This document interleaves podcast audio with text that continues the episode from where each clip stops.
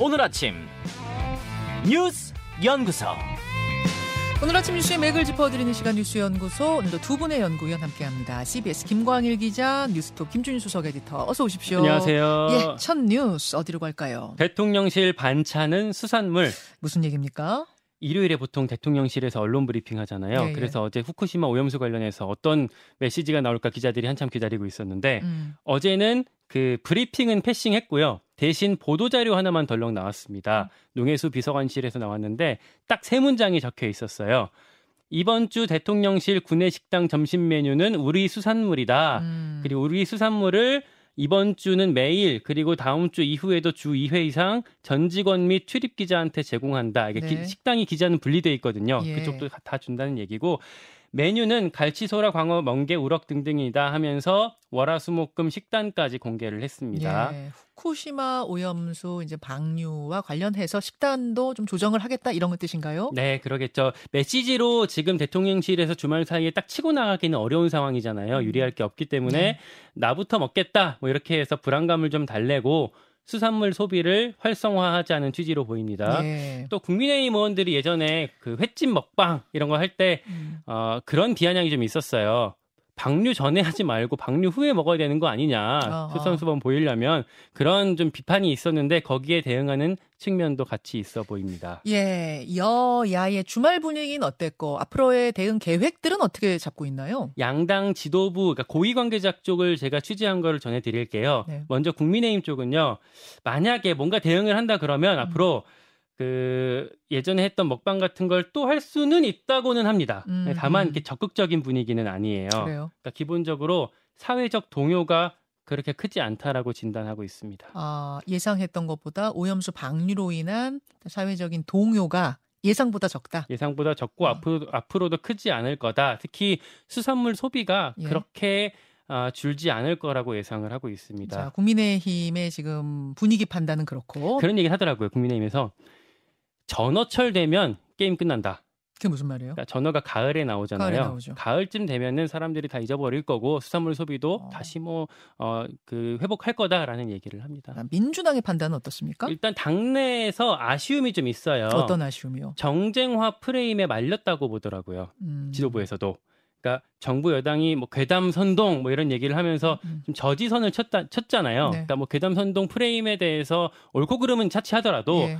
그러니까 그러면서 진영이 결집되게 됐고 거기에 좀 민주당이 끌려간 측면이 있다. 아, 이게 그러니까 먹는 문제, 먹고 사는 문제인데 진영 갈등처럼 돼버 정쟁이 돼 버렸다. 네. 음. 그거를 좀 막고 어느 정도 어, 사람들을 설득해 나가는 과정들을 충분히 했었어야 되는데 그러지 못하면서 어, 정치적 싸움처럼 프레임으로 끌려간 측면이 있다고 좀 아쉬움을 토로하고 있고요. 물론 기본적으로 민주당은 그 앞으로도 정부 대신 우리라도 좀 할 말은 한다 이런 기조로 쭉 가긴 할 텐데 음. 뭐 집회냐 행진이냐 네. 아니면 발언 수위를 높이냐 마냐 이런 좀 정치적인 그, 그 수사 이런 부분에 좀 어, 집중하면 본질과 멀어진다고 생각해서 예. 오히려. 앞으로 어떻게 하면 좀 차분한 대응을 하면서도. 어, 중도 프레임 그 중도 이런 쪽까지 설득할 수 있을까 음. 이런 쪽에 고심하고 있습니다. 자, 양당의 주말 분위기를 취재해서 어, 전해 주셨어요.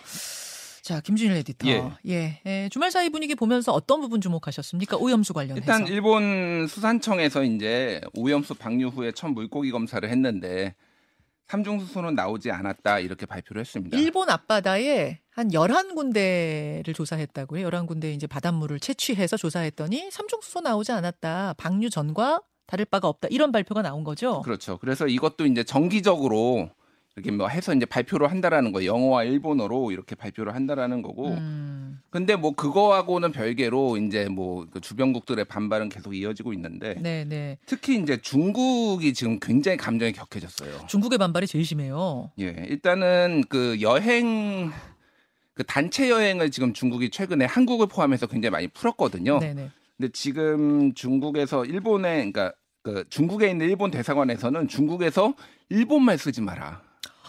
아, 중국에서 그러니까 일본 중국으로 여행 갈 일본 분들, 일본 사람들 음. 가가지고 중국 가 가지고 일본말 쓰면 이거 큰일 날 수도 있다 이런 걸 공개 경고를 해- 했다는 거예요. 그러니까 뭐 단체 불매 운동 뭐 이런 것뿐만이 아니라 이렇게 말했어요. 어, 주중 일본 대사관 홈페이지에는 예. 이렇게 써 있으면 중국 내 일본인들에게 외출할 때는 일본어를 큰 소리로 말하지 말고 어. 신중한 언동에 주의해 달라.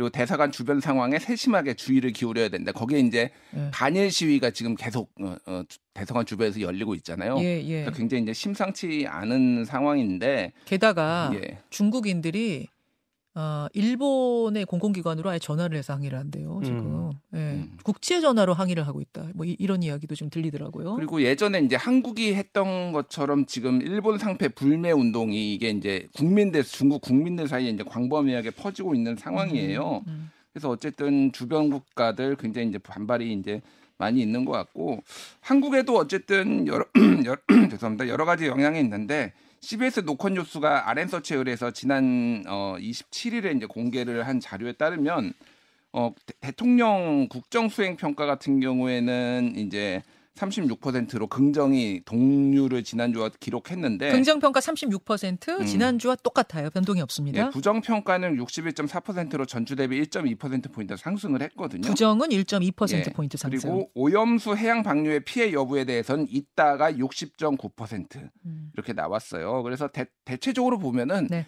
대통령 이것도 대통령 지지하는 사람과 지지하지 않는 사람의 오염수 방류 피해 여부를 인식하고 있다. 그러니까 음. 부정적으로 대통령을 부정적으로 부르는 사람은 어 대체적으로 이걸 오염수에 피해가 있다라고 얘기를 하고 있고 음. 아닌 사람은 이렇게 하고 있는데 이게 굉장히 모든 여론 정치적인 여론조사에 다 그렇게 나오고 있거든요. 아, 예. 35대 60 이 구도가 여기에서도 지금 계속 나오고 있다. 그러네요. 네, 대통령 지지율과 거의 비슷하게. 비슷하게. 예. 이 조사는 23일부터 25일까지 전국의 성인 1,013명을 대상으로 한 무선 전화 아, 여론조사였고요. 알겠습니다. 오염수 이야기 오늘 뭐 1, 2부 조금 더 나눌 수 있을 것 같고 두 번째 이슈로 넘어가죠. 학폭 가해자 일주일 분리. 학교 폭력 가해자를 피해자한테서 일주일 동안 분리시킨다? 네. 어떤 그 정책입니까? 즉시 분리라는 제도가 기존에도 있긴 있었어요. 있었죠. 그러니까 학교 폭력이 확인되면 피해 학생 보호하기 위해서 학교장 판단으로 결정하는 건데요. 네. 근데 이게 최장 3일까지밖에 안 됐었어요. 음. 그러다 보니까 너무 짧아서 2차 피해를 못 막는 경우들이 생겼었고요. 특히 이게 주말 끼고 발생하면 네. 예를 들어서 금요일 날 발생하면 주말을 포함해서 카운트하는 거기 때문에 월요일이면 그 가해자 피해자가 만날 수밖에 없었거든요. 아, 아. 불가피하게 그런 걸 하기 그 해결하기 위해서 기간을 최장 일주일로 늘린 겁니다. 네네. 또 하나 즉시 전학도 가능해졌어요. 음. 그러니까 그 전까지는 만약에 그 전학이랑 만약에 다른 징계가 같이 내려졌을 때 이를테면 교육이나 뭐 사과 같은 것들이 같이 처분이 내려졌다면 네. 어, 이것들을 다 수행하고 나서 전학 가야 됐거든요. 가해자가. 네 그러다 네. 보니까 계속 또 가해자가 피해자가 만날 수밖에 없는 상황이 되- 됐던 건데 음. 그 예전에 우리 정순식 전, 정순신 변호사 국가수사본부장으로 지명됐던 그 아들 같은 경우에도 그 전학이랑 서면 사과, 특별 교육 이런 것들이 같이 있었거든요. 그렇죠. 근데 그런 것들 다 수행하고 나서 전학 가는 걸로 이제 순서가 짜였었어요. 예, 예. 이 말씀드렸던 수, 그 즉시 분리, 즉시 전학 이런 게 들으시면서 어 이거 예전에 들었었던 건데 하시는 분들 있을 거예요. 음. 그러니까 왜냐하면 처음 나오는 방안은 아닙니다. 음, 그러니까 음. 학교 폭력 근절 대책. 이라고 지난 4월 달에 발표했었던 거예요. 이게 근데 법 개정이 필요한 것들이 있기 때문에 법 개정 없이 가능한 한 것들을 일명 어, 뭐 가이드북이라고 해서 이번에 교육부가 발표를 했고요. 네. 이번 주 금요일부터 이런 것들을 시행한다고 합니다. 자, 그 부분이 중요하네요. 그러니까 다른 징계, 사과해, 혹은 무슨 무슨 교육받아 이런 징계가 내려졌을 때 그 징계를 다 받고 나서 전학을 가면 그게 피해자에게 오히려 도움이 안 되더라. 음. 그러니까 일단 전학을 즉시 가는 것으로 가고 가서 가고 나서 그런 것들을 수행하라라는 게 이번 취지입니다. 가장 큰 변화는 거기 같습니다. 예. 김준일 에디터. 그런가 예. 하면 9월 4일에 그 아, 서희초 교사 음, 이- 이날이 이제 49제죠. 그렇죠. 49제의 교사들이 모여서 그날 어떤 어, 행동을 한다. 여기 여기 이걸 두고서 이제 이걸 뭐 허락을 하느냐 마느냐 여러 가지 논란이 있지 않았습니까? 어떻게 정리가 됐나요? 일단 이제 9월 4일을 그러니까 교사들은 공교육 멈춤의 날 이렇게 이제 규정을 했어요. 그래가지고 이제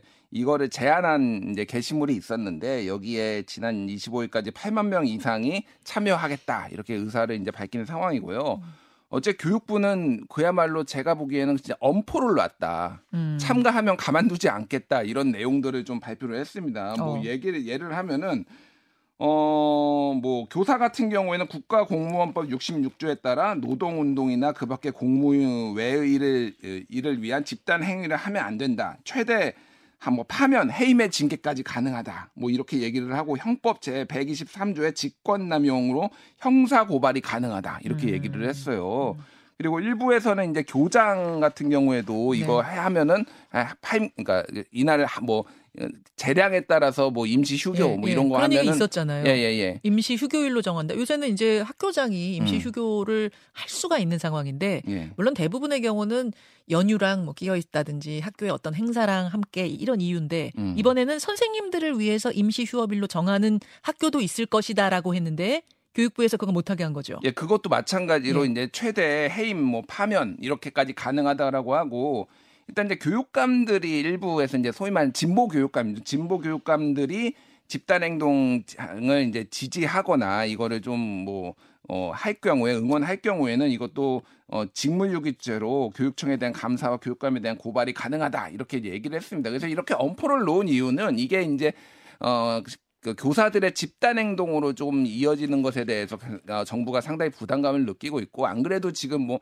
후쿠시마 오염수 반대니 이렇게 지금 집회들이 여기저기 열리고 있잖아요. 네. 이게 같이 묶여가지고 이게 반정부 시위 뭐 이런 걸로 강하게 지금 불길이 뭐 예전에 광우병 아. 사태처럼 예- 이명박 정부 때 이런 것들을 조금 막기 위해서 굉장히 강하게 지금 엄포를 놓고 있다라는 건데 그러니까 교사 예, 예. 추모에서만 그치는 게 아니라 음. 그 이상으로 나아가는 것에 대한 우려 뭐 이런 그런 것들이 깔려 있다는 강- 예, 거예요. 그러니까 이렇게 뭐 음. 파면 해임까지 막 거론할 정도로 이 정도로 이제 이게 할 정도냐 뭐 이렇게 음. 좀 교사들한테 불만이 나오는데 얼마나 진짜 그날 모일지는 좀 지켜봐야 될 것 같습니다. 예. 자, 9월 4일에 대한 이야기였고 다음 이슈로 넘어가 보죠. 김광일 기자. GS 건설 영업 정지. 지하 주차장 붕괴 사고 났던 그 인천 검단 아파트 거기 시공사가 GS 건설이었던 그렇죠. 거잖아요. 예. 결국 영업 정지 처분이 내려졌습니까? 네, 순살자이라고까지 불리면서 철근 누락 아파트 전수 조사까지 이뤄지게 했었잖아요. 예, 예. 이걸 촉발했던 GS건설에 대해서 총 10개월의 영업정지 처분이 추진됩니다. 10개월 영업 정지. 네, 일단 어. 부실 시공이라고 해서 국토부 장관 직권으로 8개월이고요. 예. 안전점검 관련해서 서울시에 2개월 더 추가해달라라고 요청할 계획이라고 합니다. 음, 아마 이제 서울시랑은 물밑에서 조율이 됐기 때문에 발표된 걸로 보이고요. 네. 물론 이거는 이미 건설 중인 현장은 영향이 없어요. 다만 신규 수주를 못하게 되는 겁니다. 음흠. 재건축 재개발 당연히 못하고요. 이대로라면 GS건설은 손해가 엄청날 걸로 예상이 돼서 뭐 특단의 조치다, 엄벌이다, 철퇴다 이런 기사가 나오고는 있는데 네. 또 한편에서는 손방망이 징계일 수 있다라는 얘기도 나와요. 이게 무슨 얘기냐면 영업정지라는 그 처분이 제때 이뤄지는 경우가 드물거든요. 아 그래요? 네, 그러니까 일단 법원에다가 가처분 신- 그 신청을 걸고 아. 그게 받아들여지면 그 다음 단계로 뭐 교육 수료 이런 것들로 징계를 줄이는 게 이제 건설업계 관행으로 있어요. 그러니까 소송전이 시작된다 그 얘기군요. 네, 소송전 하면서 또 징계 자체를 또 줄여버리 줄여버릴 수가 있는데 예. 이번에도 GS건설도 그런 식으로 대응할 가능성이 높아 보입니다. 그럼 소송이 확정될 때까지는 평소처럼 다 그냥 활동 수주 받고 뭐 할, 해도 되는 거예요? 네, 본안 소송까지 나올 그러니까 만약- 만약에 가처분 소송이 받아들여진다는 걸 전제로 했을 때 하는 얘기긴 한데요. 네. 아무 아마 아무튼 이번에도 그런 식으로 갈 가능성이 있고요. 또 하나 검단 아파트 이게 순살자이로 불렸던 그 아파트의 정밀 진단을 실시했는데 네. 그 결과 주차장뿐만 아니라 주거동 사람 사는 곳에서도 부실 시공이 확인이 됐어요. 어. 콘크리트 다짐 불량, 그러니까 타설할 때 좀 문제가 있었던 걸로 나와서 어, 물론 이제 여기는 이제 전면 재시공하기로 했기 때문에 네. 어, 사람 사는 데는 문제가 없, 그 차이는 없겠지만 어쨌든 이런 문제들이 같이 나왔다는 걸 같이 전해드립니다.